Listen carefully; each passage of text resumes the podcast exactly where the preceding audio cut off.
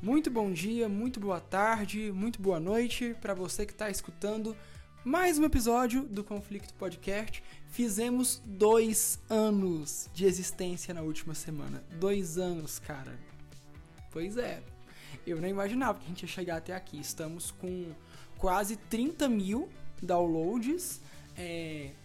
A gente tá com um grupo no WhatsApp agora, que é uma novidade. Não sei se eu já anunciei isso no episódio passado, mas já faz mais ou menos um mês que nós temos um grupo de WhatsApp e eu tava relutante por todo esse tempo, mas a gente tá sabendo conduzir com muito respeito a todo mundo que vem de qualquer teologia, de qualquer vertente, respeitando a história e a trajetória de cada um e aprendendo uns com os outros. Então já fica aqui um disclaimer antes de apresentar todo o resto, que nós temos um grupo de WhatsApp, tá bom? Quem quiser entrar, fala comigo no privado, seja no Twitter, seja no Instagram, que eu mando o link e explico como que funciona. Sejam muito bem-vindos a esse podcast que vocês achavam que morreu, mas não por muito tempo. Se você é um hater, esse é um dia péssimo pra você, pois tem episódio novo. E é um dia muito feliz pra mim, porque eu queria muito, muito, muito gravar um novo episódio, lançar um novo episódio. Mas é tão difícil essa rotina, né, gente? Trabalho aqui, trabalho lá. Aí tem sempre uma coisa pra fazer, tem vezes que eu me pego dormindo 2 da manhã.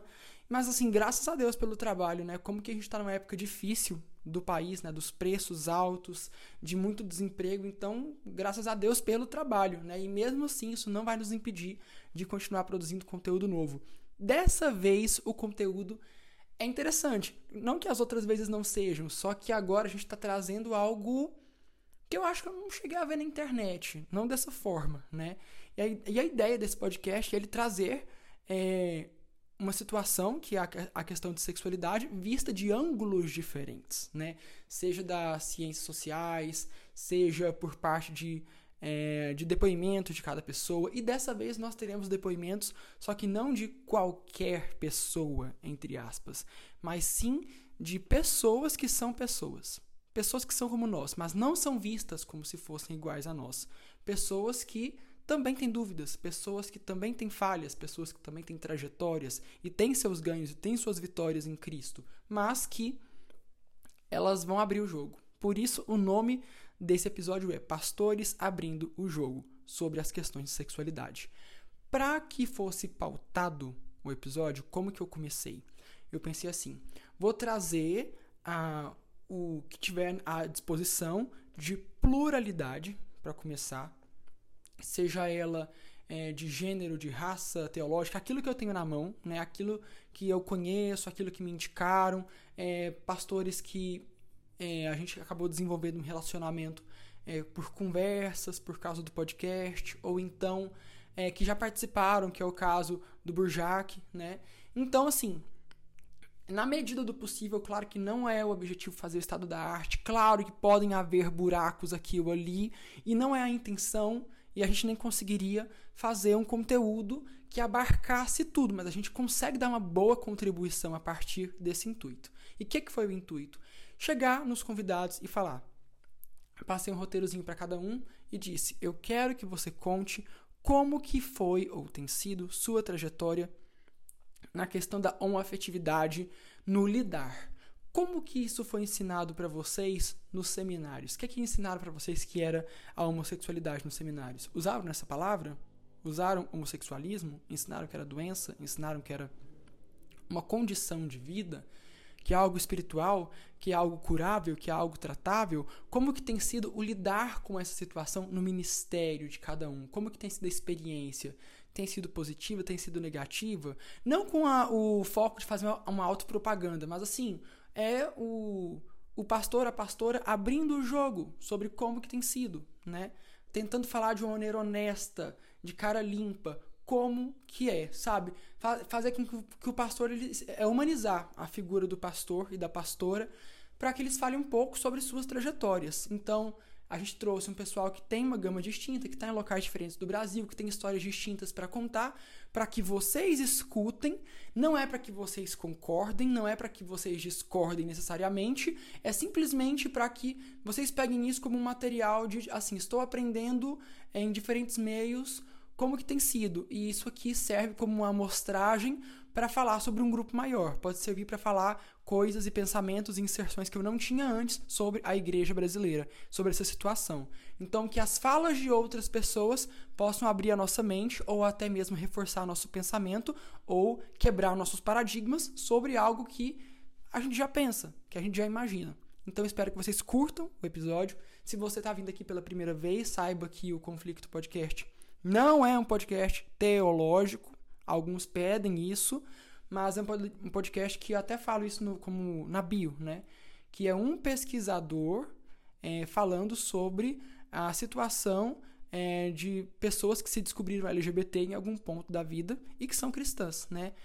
Sendo assim, você também pode nos acompanhar pelo Twitter ou pelo Instagram, o arroba é ConflictoCast. Se gostarem desse podcast o suficiente para dar uma contribuição simbólica como apoiador, o nosso link vai estar tanto no podcast quanto nas redes sociais, é apoia.se/ConflictoCast.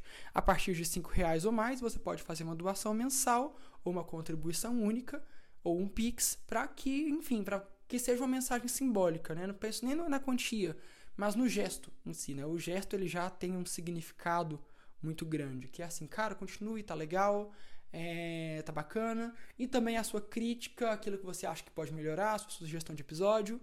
No mais, sejam muito bem-vindos novamente, espero que curtam mais esse episódio do Conflito Cast. Abraço pra vocês e a gente se vê.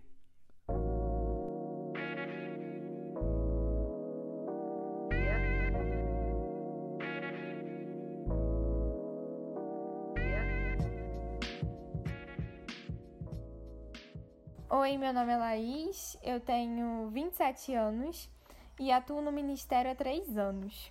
Bom, na minha formação teológica eu não tive tanto contato assim com o tema da homoafetividade. Nós não estudamos tanto sobre isso, então o pouco contato que eu tive com o tema não foi tão aprofundado. Foi bem raso, foi bem por cima, eu não considero o estudo que eu tive suficiente. A análise que eu faço sobre a igreja brasileira nesse contexto, em como ela age, se ela erra ou acerta, bom, eu acho que nós erramos mais do que acertamos, porque nós somos muito a igreja que condena, a igreja que julga, a igreja que aponta o dedo e menos a igreja que acolhe, menos a igreja que ama. Eu acho que o respeito às escolhas das pessoas tem que ser fundamental em nosso meio. E eu acho que falta um pouco de respeito, falta um pouco de acolhimento, falta um pouco mais de amor, um pouco mais de empatia, de você olhar e pensar que o seu comentário preconceituoso, que o seu comentário desnecessário pode machucar a vida de alguém, pode trazer algo sério, consequências sérias na vida daquela pessoa. Então, acho que nós erramos muito e ainda temos muito que aprender. Porque Jesus ele nos traz 2 mandamentos, de amarmos a Deus sobre todas as coisas e de amarmos ao nosso próximo como a nós mesmos. Então, acho que falta muito amor em nosso meio, falta muito amor como corpo de Cristo, de olhar mesmo para Jesus e sermos a igreja que ama, a igreja que acolhe, a igreja que realmente está disposto a caminhar junto, a acolher aquela pessoa, sabe?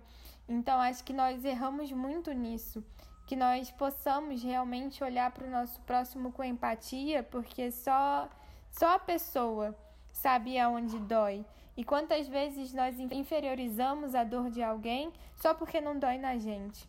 Então, nós temos ainda muito que aprender, nós temos ainda muito que caminhar para realmente não sermos uma igreja preconceituosa, de não olharmos para o outro com preconceito, mas de realmente olharmos em amor e termos empatia. Então, eu acho que nós ainda precisamos aprender e muito. Eu acho que nós devemos agir mesmo mais com amor, que nós realmente possamos aprender com Jesus, sabe? Quando as pessoas queriam apedrejar aquela mulher adúltera, Jesus continuou escrevendo na areia. E isso nos ensina que nós devemos olhar para ele e não para o pecado da pessoa, não para aquilo que nós achamos que a pessoa esteja errada, não para aquilo que nós achamos que a pessoa esteja pecando, porque é o que Jesus mesmo disse. Aquele que não tem pecado, que atire a primeira pedra, mas é muito mais fácil nós tirarmos a trave de madeira do olho do irmão, o cisco do olho do irmão, do que olharmos para nós mesmos e ver que nós carecemos da graça. Todos nós carecemos da graça. Então, Jesus morreu por mim, Jesus morreu por você, Jesus morreu pelo homoafetivo, pelo homossexual, Jesus morreu por todas as pessoas, Jesus morreu para nos salvar. E nós só estamos aqui pela graça. A graça que nos perdoa, a graça que nos cura, a graça que nos salva. E essa graça alcança a todos, essa graça é para todos e todas as pessoas. Então, quando nós entendemos que todos nós carecemos dessa graça, que todos nós carecemos do amor de Deus, quando nós olhamos para Jesus, nós entendemos o que verdadeiramente faz sentido. Então, o meu desejo, o meu sonho é que realmente a igreja seja aquela que acolhe, aquela que abraça, que seja uma igreja que não olha para as escolhas que as pessoas fazem na vida, mas que realmente mostrem a Jesus e entendam que é o Espírito Santo que salva, é o Espírito Santo que alcança, é o Espírito Santo que convence, é o Espírito Santo que derrama da sua graça sobre nós. Então, que possamos realmente ter mais amor no nosso coração, menos ódio, menos palavras preconceituosas, menos julgamento, mas que possamos acolher, que possamos abraçar, porque as pessoas estão travando lutas que você desconhece.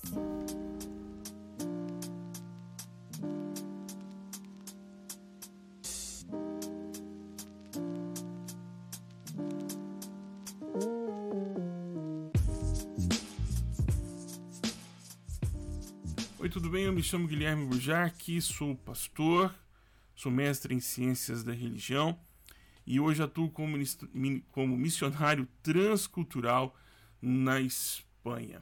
Eu trabalho com formação, sou professor universitário também. Obrigado pela oportunidade de participar aqui do Conflitos mais uma vez. Obrigado, Thales. Eu não tive aprofundamento teológico sobre o tema. Sobre esse tema. No seminário, o tema da homoafetividade sempre foi muito lateral. Ele aparecia como fantasma ou um tipo de espantalho. A gente nunca tratou desse tema. Nunca tratou desse tema de forma muito direta. E por incrível que pareça, também no meu mestrado, nós não tratamos desse tema, pelo menos eu não tive aulas que tratassem diretamente desse tema, transversalizando com a religião. Tínhamos professores e professoras que tinham domínio sobre o tema, mas nós não recebemos, ou pelo menos eu não recebi, e não fui conduzido na minha orientação, no meu trabalho, para abordar sobre o tema da homoafetividade. E eu acho, de fato, isso foi muito deficiente na minha formação, porque precisávamos ter lido mais sobre o tema, os teóricos que tratavam do tema, abordando as multiplicidades desse tema, tanto na minha formação no mestrado, como também na minha formação acadêmica. Precisávamos aprender um pouco mais a olhar sobre isso, sobre outros olhares. Faltou muito. Bom, e isso falhou nas experiências que nós tivemos em campo, na igreja. Eu, particularmente, não tratei como responsável presidente da igreja, ou pastor-presidente, ou titular da presidência da igreja, de ninguém que tenha ido ao gabinete, se declarado estar num relacionamento homoafetivo ou desejoso de estar num relacionamento homoafetivo. Não conversei com ninguém a respeito. E eu vejo, por exemplo, a igreja brasileira, assim, talvez eu vou falar alguma coisa que seja um pouco fora do normal que as pessoas sempre dizem, Olha, no chão de fábrica, no dia a dia, nós temos sempre lá a irmã Maria, que tem o filho ou uma filha que está num relacionamento homoafetivo, e a irmã Maria leva o nome dela, o nome dele, todos os dias para a oração. A igreja se relaciona com os filhos e as filhas da irmã Maria e trata isso como um cuidado pastoral, Muitas vezes nós estamos criando espantalhos, tanto de um lado como do outro, quando na verdade, na vida que é feita com feijão com arroz, existe muita misericórdia, existe muito cuidado, existe oração, existe atenção pastoral. Eu sei que a experiência de muita gente que pode estar me ouvindo agora não tenha sido essa, que tenha sido inclusive o contrário, né? Que também é realidade. Pastores assustados com o tema, por não saberem como tratar pais que estão liderando igrejas, né? Pastores que têm filhos que são homossexuais e que não sabem lidar com essa estrutura, temem perder a sua posição na denominação ou na igreja e lidam isso como um problema que deve ser tratado com chicote, com vara, com agressão. Essa também é a realidade, mas eu queria dizer que existe uma outra realidade também, que é a realidade da misericórdia, do afeto, do acolhimento. O que muitas vezes nós não encontramos é um ambiente para o debate sadio. Por quê? Porque nós tratamos esse tema como um tema que deve ser imposto e não dialogado. Há poucas pessoas dispostas ao diálogo. Há pontos de convergência sobre o tema. Precisamos abordar o tema sempre partindo do pressuposto que isso é assim e pronto, acabou. De um lado, nós temos uma igreja que tem uma tradição teológica de 2000 anos e que tem uma tradição ancorada tratando do tema desde as cartas paulinas. E nós temos uma escola de interpretação que tratou e trata do tema de uma forma. De outro lado, nós temos pessoas que estão abordando o tema, também numa perspectiva de interpretação e de uma exegese do texto bíblico, de outra forma, sendo mais positivos em relação ao trato da homoafetividade. Essa é a realidade, esses dois temas estão sendo tratados. Só que lá na fábrica, lá no, pé de, no chão de fábrica, lá onde a gente anda com o pé sujo, lá na igreja, no bairro, a irmã Maria, que tem os seus filhos que são homoafetivos, são homossexuais e estão inclusive num relacionamento homoafetivo, pede oração pelo emprego, por eles, pede oração para a saúde, pede oração para que eles consigam não sofrer nenhum tipo de violência. E nós oramos, a igreja ora, a igreja pede cuidado, a gente protege em termos de oração, a gente acolhe, a gente distribui currículo. Não existe esse debate, ele é necessário, mas ele precisa ser respeitoso de ambas as partes, porque os espantalhos foram levantados dos dois lados. Então nem todo mundo é aquele pastor agressivo que encontra no movimento LGBTQAI+, eu espero ter falado certinho, encontra neles um inimigo, e nem também pode encontrar em qualquer pastor um inimigo. Nós temos que encontrar e ver que há outras coisas que precisam ser, outros temas que precisam ser tratados, né? A questão da prostituição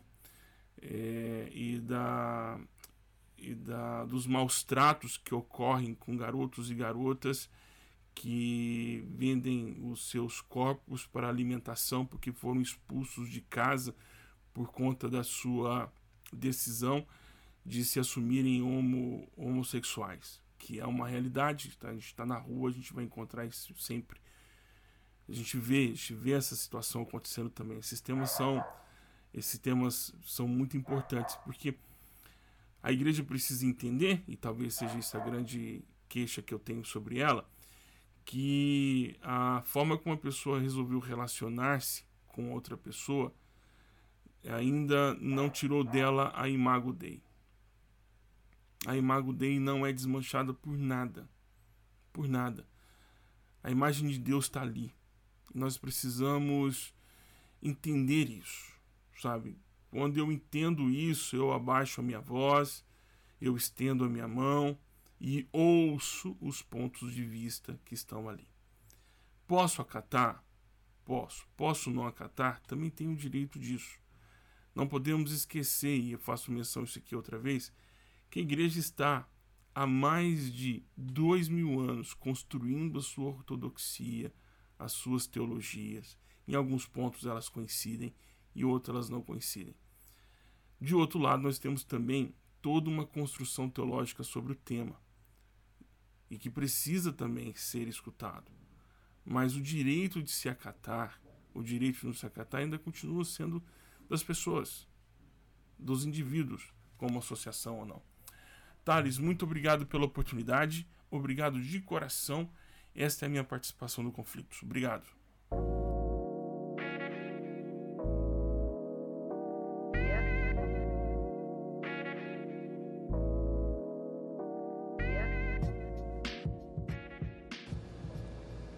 Meu nome é Felipe Carcela, eu sou pastor, tenho 33 anos de idade e completo nesse ano, em 2021, 16 anos de ordenação pastoral.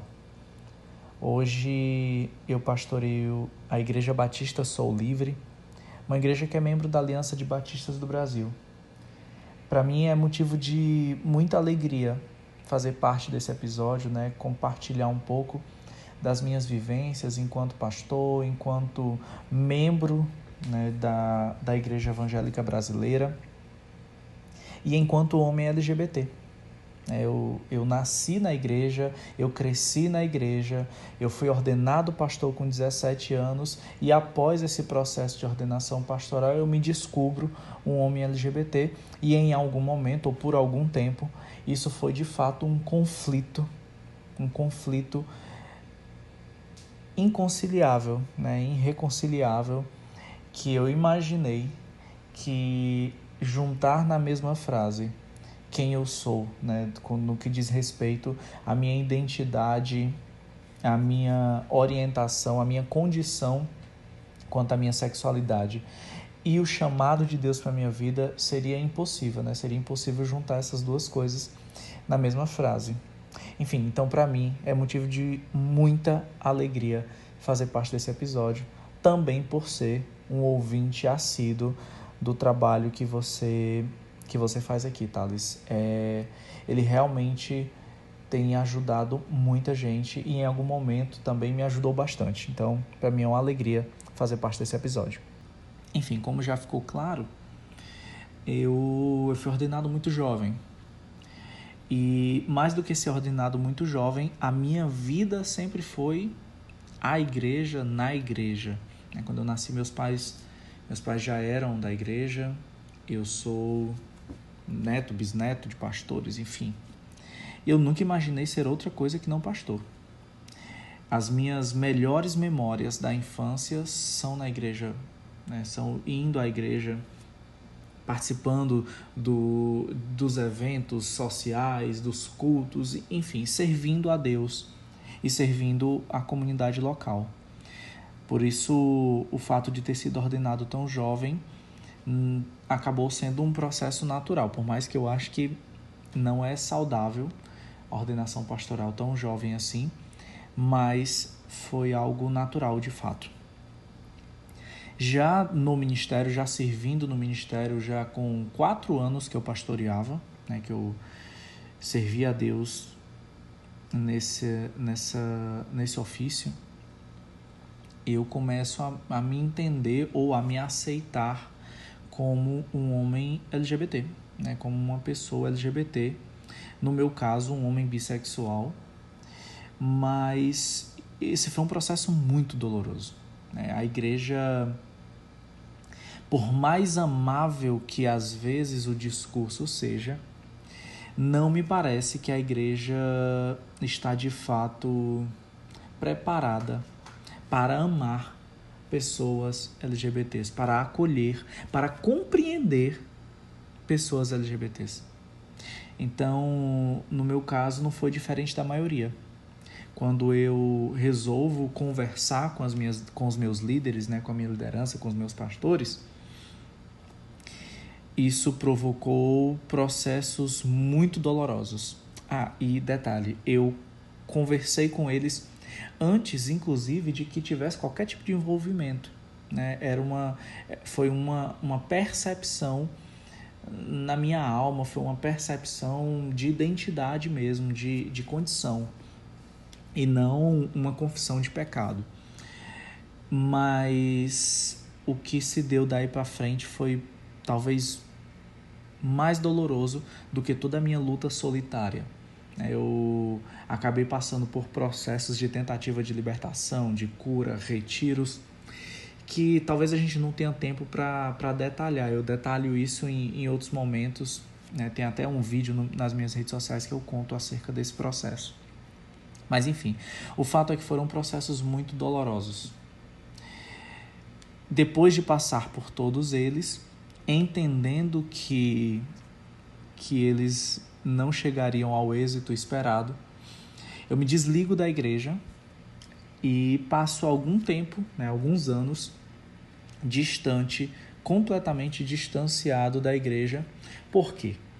O lugar que tinha me sido ofertado dentro da igreja, depois de que eu assumo essa condição, né, depois de que eu exponho isso para a liderança, eram dois. Ou de alguém que ia passar constantemente por processos de tentativa de cura e libertação, porque eles são infinitos, né? Eles não dão certo, e aí há uma repetição desses processos, uma tortura contínua, ou então o lugar do coitado, assim, daquele que fica no canto, daquele que do maldito, né? Daquele que, poxa, Deus poderia usar tanto, mas que pena. E para mim esse lugar era doloroso demais. Era doloroso demais ver pessoas que eu tinha dedicado a minha vida até então me enxergarem como um doente, como alguém que enfim. Então eu acabo me distanciando, né? Quase que sendo convidado a isso. E nesse processo de distanciamento eu vivencio uma depressão profunda. Passo por duas tentativas de suicídio que, graças a Deus, não deram certo. E depois dessa segunda tentativa de suicídio, eu inicio um processo, né? Eu inicio, na verdade é até equivocado, eu entendo que o Espírito Santo inicia na minha vida um processo de redescoberta de quem é Jesus, de redescoberta do Evangelho numa perspectiva afirmativa, numa perspectiva de acolhimento, numa perspectiva de que a minha condição enquanto homem LGBT não era um impeditivo nem para estar no ambiente da igreja, nem para congregar, e muito menos para servir a Deus com o chamado, com os dons e com os talentos que ele tinha depositado sobre mim. Antes de mais nada, Thales, eu queria até me desculpar, né, se eu tiver um discurso muito duro naquilo que a gente vai tratar aqui nesse episódio. E esse discurso é muito menos por conta da minha própria vivência, é muito menos uma questão de autodefesa e muito mais por tudo aquilo que eu tenho vivido no gabinete pastoral, sabe? No acolhimento pastoral, eu recebo pessoas dos mais diversos pertencimentos denominacionais, até religiosos, e essas pessoas, elas chegam muito quebradas, porque em sua grande maioria já passaram por todos os métodos de tentativa de cura e libertação que existe disponível no mercado evangélico, no mercado gospel. Então elas chegam geralmente também já tendo passado por tentativas de suicídio, porque eu costumo dizer que aqui na nossa igreja, na nossa atividade pastoral, todo dia é setembro amarelo. Sabe, todo mês é setembro amarelo, todo dia é dia de prevenção ao suicídio, porque, infelizmente, talvez ele seja mais cotidiano, seja um inimigo muito mais próximo do que para a grande maioria dos espaços religiosos. Inclusive, eu estava ouvindo a mensagem de um amigo, de um teólogo, né, de um professor de seminário, inclusive, citando uma pesquisa que foi feita por um doutor, né, por um pesquisador brasileiro na Universidade Britânica, em que ele diz o seguinte, que para pessoas que têm tendências suicidas, né, tendência a depressão, a igreja é um lugar fantástico, porque ela costuma colaborar para minimizar os efeitos desses processos, né? Mas para pessoas LGBTs, a igreja é um lugar muito perigoso, porque potencializa, eu não vou citar aqui o percentual, porque seria irresponsável, mas era um percentual considerável de potencialização dos casos de tentativa de suicídio. Então, a minha primeira afirmação é essa, que a igreja não só não está preparada para acolher pessoas LGBTs, como é um lugar perigoso, em sua grande maioria. Obviamente tem as exceções, mas essas exceções elas reafirmam a regra. Então, a primeira afirmação seria essa. E uma coisa que a gente precisa pensar nesse sentido é nas nossas trilhas de formação pastoral. Eu não me lembro, na minha vivência de seminário, na minha vivência de estudo teológico, de absolutamente nenhum tipo de programa, de nenhum tipo de discussão nesse sentido. Era só o preto no branco, é pecado ou, quando pior, motivo de piada, né? O que a gente via são as mesmas piadinhas homofóbicas dentro do ambiente teológico de estudo. E o que a gente não consegue perceber é que muito da violência sofrida por pessoas LGBTs nas ruas do país, eu não estou dizendo nem dentro da igreja, nas ruas, nos espaços públicos, lá fora das nossas igrejas, essa violência é fundamentada por um discurso teológico, por um discurso religioso. É em nome de Deus, é porque se nem Deus quer, sabe? É isso que a gente precisa entender. Repensar isso dentro das nossas igrejas pode trazer um efeito de vida lá fora, fora dos muros. Quando eu inicio esse meu processo, né, de repensar a minha fé, eu visitei muitas comunidades. Eu conversei com alguns poucos pastores amigos que me restaram, né, porque o fato de me assumir publicamente faz com que a gente perca muitos amigos. Eu, inclusive, vou confidenciar sem contar o santo, né? Contar só o milagre. Eu conversei com alguns que disseram assim, meu irmão, o que você está fazendo, eu concordo. Mas se eu fizer isso, eu vou perder o povo, eu vou perder a igreja, eu vou perder o que a gente conseguiu até agora, sabe? Então, assim, alguns desses, inclusive, quando chega uma situação, um caso, ao invés de acolher na própria igreja, dão o meu WhatsApp e encaminham para a nossa igreja, encaminham para a Sou, porque não tem a coragem de enfrentar essa temática dentro das suas igrejas. Só que enquanto a gente se acovarda, as pessoas estão morrendo. Sabe, as pessoas estão, quando não estão morrendo, estão simplesmente se distanciando de qualquer tipo de vivência que tem a ver com Jesus. E isso é muito grave, isso é muito caro, sabe? Eu tinha, e aí eu vou realmente abrir meu coração nesse sentido. No tempo que eu fiquei longe do ministério e que eu tinha pavor da ideia de voltar para o ministério, de voltar a congregar, pelo menos, eu me deparei com muitos casos de pessoas que perderam a vida. E quando eu volto, eu coloco no meu coração que o meu desejo era fazer com que o máximo de pessoas pudessem ouvir que Deus as ama, que elas não são um erro, que elas não são fruto do pecado, que quem elas são não é detestado por Deus, por mais que a igreja trate como trata, né, essas pessoas. Eu queria que o máximo de pessoas conhecessem essa verdade para evitar que essas pessoas perdessem a vida, para evitar que essas pessoas... Enfim, para que a vida delas tivesse um fim prematuro por conta de um discurso que eu considero, que eu reputo, profundamente equivocado, profundamente distante do Evangelho de Jesus. E para concluir, né, que eu não quero tomar muito tempo, o que eu enxergo no Brasil são três tipos de abordagem. Existe a abordagem completamente homofóbica, né? Aquela igreja que é militante mesmo da homofobia.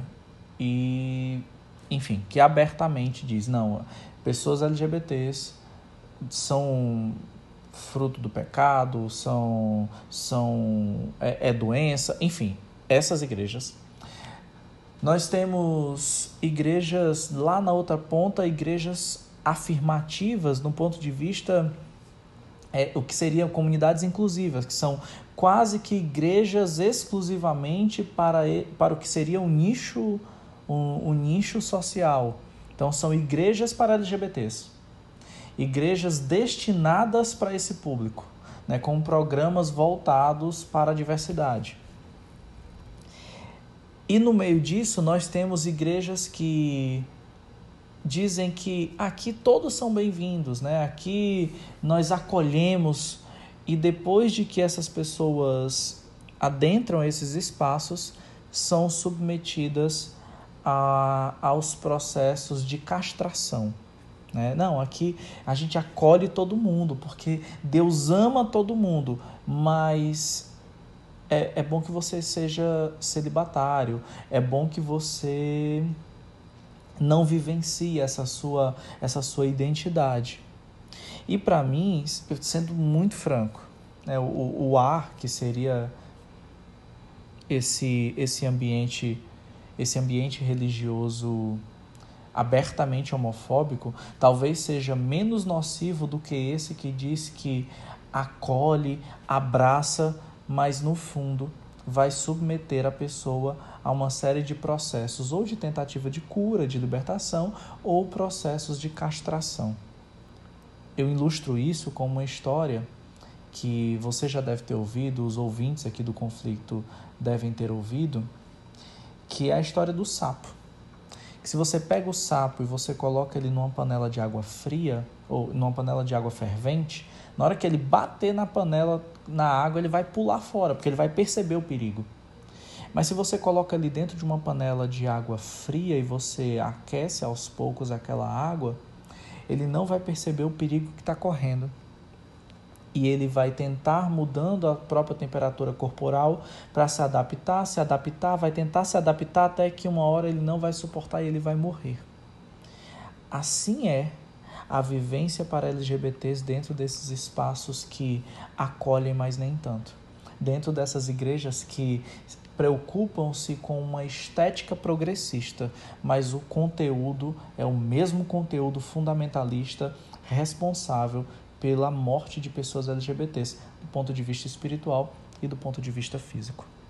Então, nesse sentido, o meu desejo é que a igreja descubra um caminho de acolher de fato, sabe? Que não seja um acolhimento em que a pessoa pode assistir o culto, em que a pessoa pode dizimar e ofertar, mas que é dado a essa pessoa o que eu chamaria de uma cidadania de segunda classe, uma cidadania limitada, em que ela pode, mas nem tanto, em que ela, para estar ali, tem uma série de vírgulas e de mas. A minha fala aqui, eu termino agora dessa forma, é para dizer que inclusão, de fato, não é só dizer você é bem-vindo para assistir o culto, para dizimar e para ofertar. Inclusão é dizer você é bem-vindo para ser tratado como filho e filha de Deus, sentar-se à mesa como filho e como filha de Deus, mas servir a Deus com os dons e os talentos que Ele colocou sobre a sua vida, com tudo aquilo que Deus derramou sobre você. Aqui nessa comunidade você é bem-vindo para servir. Então, assim, eu não acredito em uma inclusão pela metade, em um acolhimento pela metade. Só o tratamento isonômico, em igual dignidade entre pessoas LGBTs e pessoas cis hétero, só esse tratamento igualitário entre todos, todas e todes pode ser de fato chamado de inclusão. Enquanto a gente não chegar nesse ponto, eu entendo que a igreja não está pronta para receber essas pessoas que Deus criou e que ama profundamente. É isso, meu irmão. Muito obrigado pela oportunidade de falar aqui com você e com o público do Conflito. Até mais.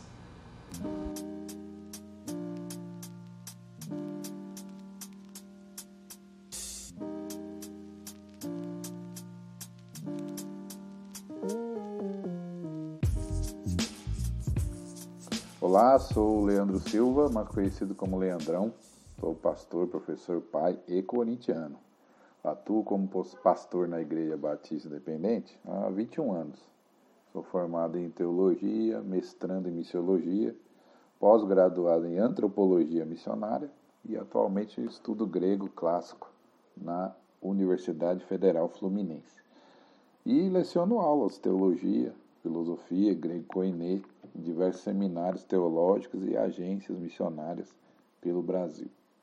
Falando do seminário teológico, e a sua preparação para este assunto da homossexualidade, meu estudo no seminário teológico, quando eu fiz, nem mencionou esse assunto. A matéria de aconselhamento pastoral deveria ter algo mais específico, nem de longe abordou esse tema. Todo conhecimento que eu tenho, tive que ir atrás, lendo, estudando, lidando com as pessoas que Deus ia me enviando. Quando eu estudei antropologia missionária, ao ler sobre a cultura dos povos e as religiões populares, descobri muitas das cosmovisões da sexualidade humana nas culturas pelo mundo. Se a gente pensar na igreja brasileira, a minha análise é que a igreja brasileira precisa despertar urgente para essa questão. Uma frase que me irrita profundamente quando eu ouço é aquela afirmação de que a igreja brasileira não está preparada para lidar com os homossexuais. Essa frase funciona assim, como uma desculpa, um ponto final no assunto e pronto. Mas eu não me conformo, e faço perguntas para essa afirmação. Por que não está preparado? Quando vai estar? E o que os homossexuais vão fazer enquanto isso? Se a gente pensar em linhas gerais, a igreja brasileira tem exceções, é claro. Tem pessoas, tem igrejas que estão abertas para lidar com o assunto, ajudando pessoas, famílias, sendo um local seguro para o homoafetivo, para que ele frequente os cultos. Mas, via de regra, a maioria dos pastores não quer problema. Quando surge um homossexual na sua igreja, se der muito trabalho, ele simplesmente ignora ou expulsa de vez. E o resultado disso é que os homoafetivos acabam se isolando, se escondendo cada vez mais. Muitos nem contam para seus pais sobre seus conflitos, alguns optam por viver uma vida dupla, vivendo de aparência. Alguns ministros da igreja têm um cargo, algum serviço, e vivem relacionamentos sexuais fora da igreja. E outros se declaram abertamente, vivem suas vidas longe da igreja, alguns celibatários, outros não. Mas não ligam muito para isso, que vão dizer, até porque se rompem com a igreja local e dificilmente vão em algum culto. Outro resultado que acontece é que existem igrejas homossexuais. São criadas igrejas assim, chamadas inclusivas. Alguns seguem essa teologia inclusiva, outras não. São apenas lugares seguros para os homossexuais expressarem a sua fé. Mas a verdade é que acabam se tornando guetos, facções à parte da chamada igreja tradicional. Assim eles podem cultuar sem escandalizar ninguém. O problema é que o preço disso é ser guiado por uma teologia distorcida, perigosa, apesar de ser aparentemente algo bom. Bem, eu tenho um sonho. Meu sonho é que a Igreja Evangélica Brasileira aprenda a ser mais como Jesus. Ele foi chamado de amigo de pecadores. E investiu muito tempo do seu ministério em ajudar pessoas marginalizadas, excluídas. E para mim, Leandrão, lugar de gay é na igreja, sim. É na igreja que todos nós devemos aprender sobre Cristo e como ser cada dia mais parecido com Ele. Sejamos nós homens ou mulheres resolvidos à nossa sexualidade ou não. E quem é que é resolvido em todas as áreas da sua vida? A igreja é o lugar para não resolvidos, não perfeitos, não certinhos. A ceia do Senhor e a mesa da comunhão é para todos. Dito isso, eu penso que é necessário se levante um grupo de pastores, teólogos, que pensem e pratiquem a compaixão bíblica e cristocêntrica, tenham experiência e queiram pensar essa teologia bíblica que, de fato, possa ajudar as pessoas com atração pelo mesmo sexo, ajudar os pais de homoafetivos, que muitos pais em nossas igrejas ficam desnorteados, sem saber o que fazer. Quando procuram um pastor, quando esses pais procuram o pastor, normalmente eles indicam o psicólogo. Nada contra a psicologia, mas os pastores precisam aprender a lidar com aquilo que lhe diz respeito. Existem grupos e igrejas inteiras que tentam reler a Bíblia, com os óculos marxistas, feministas, istas, todos os ismos e istas que existem. Mas dificilmente alguém quer extrair da Escritura o que ela realmente diz. Perigosamente, a hermenêutica nos nossos dias está sendo ressignificada. Palavras, conceitos, isso é muito preocupante. Então é preciso que os teólogos, nós, pastores, teólogos, precisamos nos posicionar como pastores de almas, para mostrar que existem pessoas que se importam sim, que amam, e que não têm todas as respostas, mas querem ajudar no que for preciso. Eu tenho feito isso, tenho procurado ajudar no que posso, eu tenho escrito e trabalhado com essa questão há alguns anos. Então fica aqui meu depoimento. Se você quiser saber mais sobre mim, acesse o meu Linktree, Leviartiz, tá bom? Beijo do coração, tchau, tchau.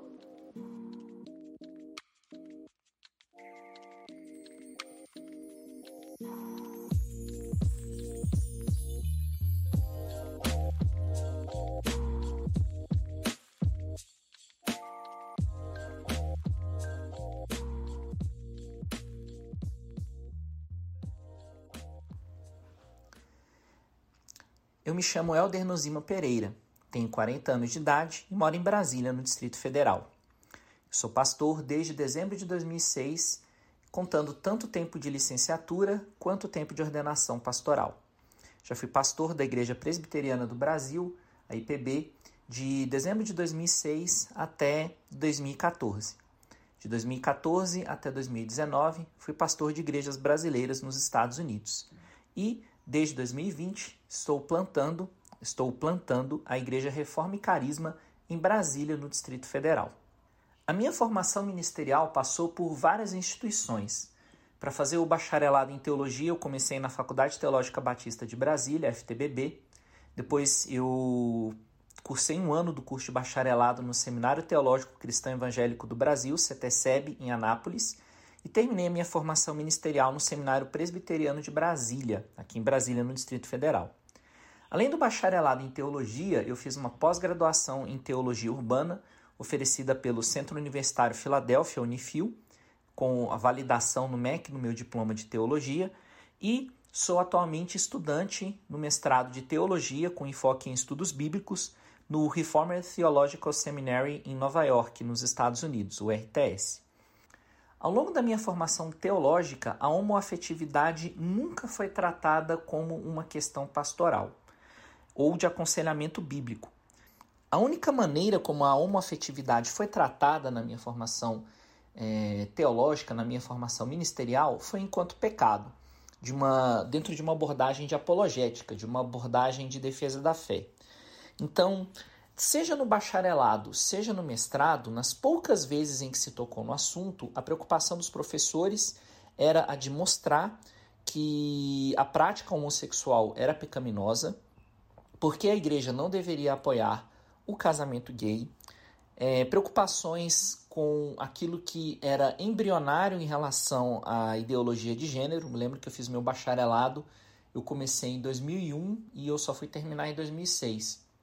Então, toda essa discussão sobre ideologia de gênero ainda era uma coisa embrionária dentro das igrejas evangélicas, mas já se falava alguma coisa a esse respeito.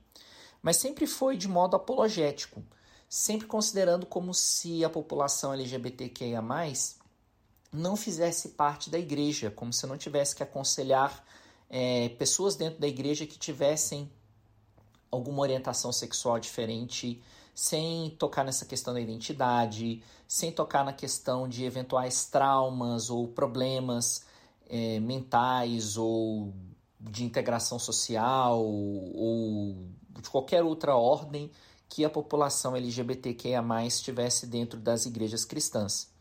Então, de fato, a formação em relação a essa questão homoafetiva foi muito deficiente, porque foi uma visão muito parcial da homoafetividade, é uma visão apenas como pecado e uma visão como apenas algo a ser combatido e não como algo que devesse ser pastoralmente considerado, ainda que dentro dessa visão conservadora, que é a visão que eu possuo, ainda assim essa questão da dimensão pastoral, do cuidado, da orientação, das alternativas que podem ser colocadas, nada disso foi ensinado para mim, nem no seminário, nem nas pós-graduações que eu participei.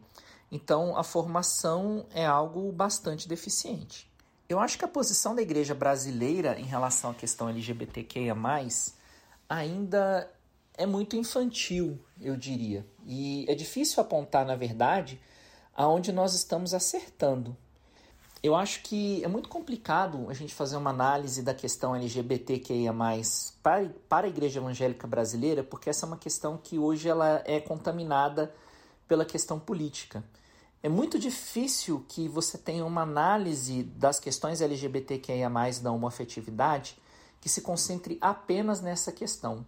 O que você vê é que logo os pastores ou os teólogos, especialmente nas redes sociais, ligam essa questão com ideologia de gênero e ligam essa questão da ideologia de gênero com uma visão progressista da sociedade, uma visão de esquerda.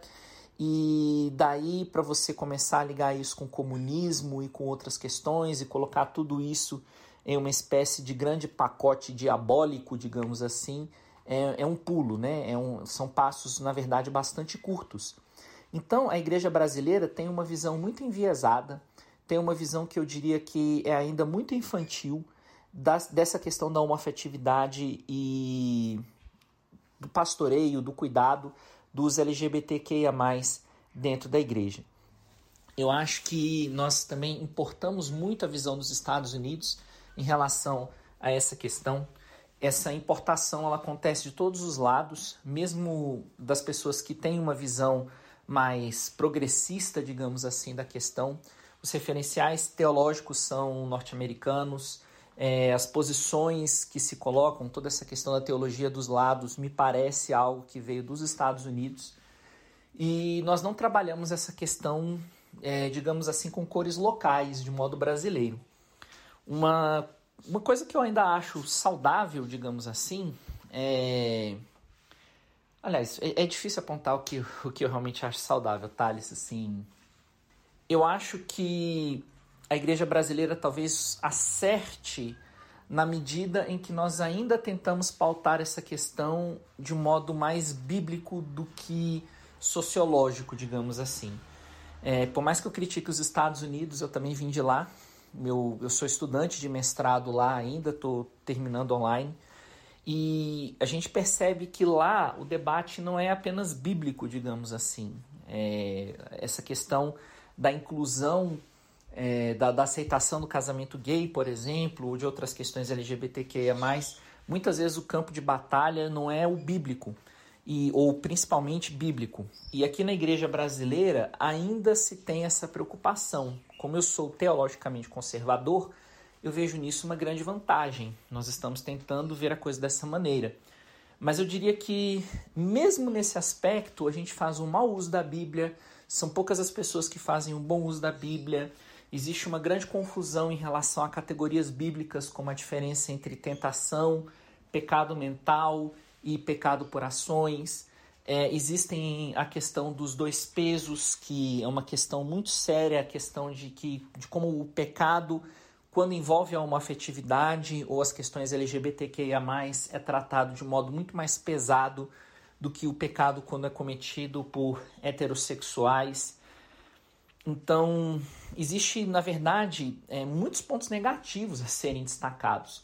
O ponto negativo da visão política, da contaminação política, o ponto negativo da falta de compreensão das categorias bíblicas para poder lidar com a questão da tentação e do pecado. Existe o ponto negativo de você não conseguir enxergar a questão da homoafetividade de uma perspectiva pastoral, de você, eu acho, com certeza, é mais fácil eu achar material em português sobre como tratar pessoas viciadas em drogas, por exemplo, ou como ajudar pessoas que passaram pelo divórcio da maneira errada, do que encontrar material sobre como eu devo pastorear e acolher de modo bíblico as pessoas que têm desejos homoafetivos na minha igreja. Então, isso tudo são erros, são deformações, sem falar na normalização da homofobia, na normalização do discurso violento, da pregação, da aceitação, da ridicularização verbal das pessoas que têm trejeitos, por exemplo. E eu acho que a postura da igreja brasileira, de uma forma geral, agressiva, violenta, é uma postura que, sendo bem sincero, eu nunca vi ninguém deixar a homoafetividade com esse discurso. Eu acho que esse tipo de discurso só faz com que as pessoas se aprofundem ainda mais, se afastem ainda mais da igreja, se sintam ainda mais encorajadas às práticas LGBT, que é mais, que do ponto de vista conservador são pecaminosas, ao invés de serem coisas que realmente ajudam essas pessoas a viverem ou no celibato, ou num casamento com orientação mista, ou a considerarem outras possibilidades que seriam teologicamente aceitáveis dentro de um ponto de vista conservador. Bom, a Reforma e Carisma é uma igreja em plantação local, e na minha experiência pessoal eu fui muito marcado pelo trabalho do Vivendo em Comunhão. Então eu me lembro muito que eu li um texto que o Reginaldo escreveu falando sobre essa questão dos trejeitos, e esse foi um texto que marcou a minha vida, foi um texto que mudou a minha vida, porque me fez ver, me fez perceber que você exigir que um LGBTQIA+, mude radicalmente os seus trejeitos, coisas que, a maneira como ele gesticula, fala, coisas que às vezes são internalizadas desde muito cedo, como isso era um jugo que Cristo Jesus não colocava sobre as pessoas. Porque a gente exige, por exemplo, a mudança dos trejeitos dos LGBTQIA+, mas a gente não faz a mesma coisa, por exemplo, com o machão, com o violento, ou com a mulher que às vezes se veste de forma sensual, ou anda de forma sensual. Então isso me fez ver, por exemplo, que nessa questão dos trejeitos, eu colocava sobre as pessoas um jugo que Jesus Cristo não colocava. E a partir daí começou uma reflexão pastoral da minha parte sobre o que é que Jesus exige e o que seria exigências extras, exigências que não são bíblicas, que nós como igreja brasileira temos colocado sobre as pessoas. Então eu tenho tentado fazer essa separação para que a Reforma e Carisma possa ser um lugar, digamos assim, bíblico das duas dimensões, ou em todas as dimensões possíveis em relação a esse assunto. Claro, dentro do entendimento conservador, que é a minha perspectiva. Então, a minha igreja é uma igreja onde nós não iremos celebrar casamentos entre pessoas de sexos diferentes, onde nós não vamos entender como sendo correto você ter um envolvimento sexual ativo ou você ter um namoro entre pessoas de sexos diferentes. Mas é um local onde as pessoas podem se identificar como LGBT, onde as pessoas podem dizer eu sou lésbica, onde as pessoas podem dizer eu sou gay, e elas não vão ser disciplinadas por isso. Elas, contanto que elas pratiquem a visão, aquilo que nós chamamos de o ensino bíblico tradicional, a visão tradicional cristã da sexualidade, e contanto que elas professem ortodoxia teológica, não apenas o ministério, não apenas a membresia está aberta para eles, mas até a ordenação pastoral, se for o caso. Contanto que se mantenha dentro dessas duas questões, a prática sexual correta e a visão teológica ortodoxa, que seriam as mesmas exigências que eu faria para uma pessoa que tem orientação heterossexual, né? Se um heterossexual também incorre em pecados sexuais, ela também não está qualificada para poder exercer ministério, dentro de qualquer igreja cristã, que inclui a Reforma e Carisma. Existe um porém em relação à questão da transexualidade, que eu acho que aí é uma questão teologicamente mais difícil, mais complicada, porque a decisão de se identificar como sendo do sexo oposto, no meu entendimento, é a rejeição daquilo que Deus fez você ser, mas ainda assim eu acho que a pessoa pode se identificar como transexual cristã, e que isso é uma coisa que nós precisamos ainda conversar. Nós precisamos estudar biblicamente como que nós vamos entender essa questão, como que nós vamos compreender até que ponto isso seria realmente a rejeição daquilo que Deus fez a pessoa ser.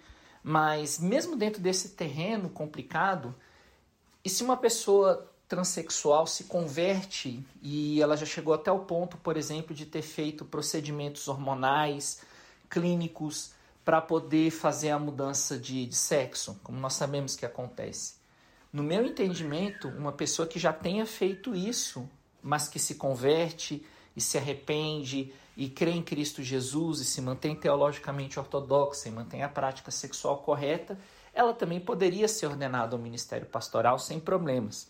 Mas eu preciso confessar que essa questão da transexualidade, ela é bastante desafiadora e é um dos pontos que dentro da minha igreja local, dentro da minha realidade, eu preciso trabalhar melhor.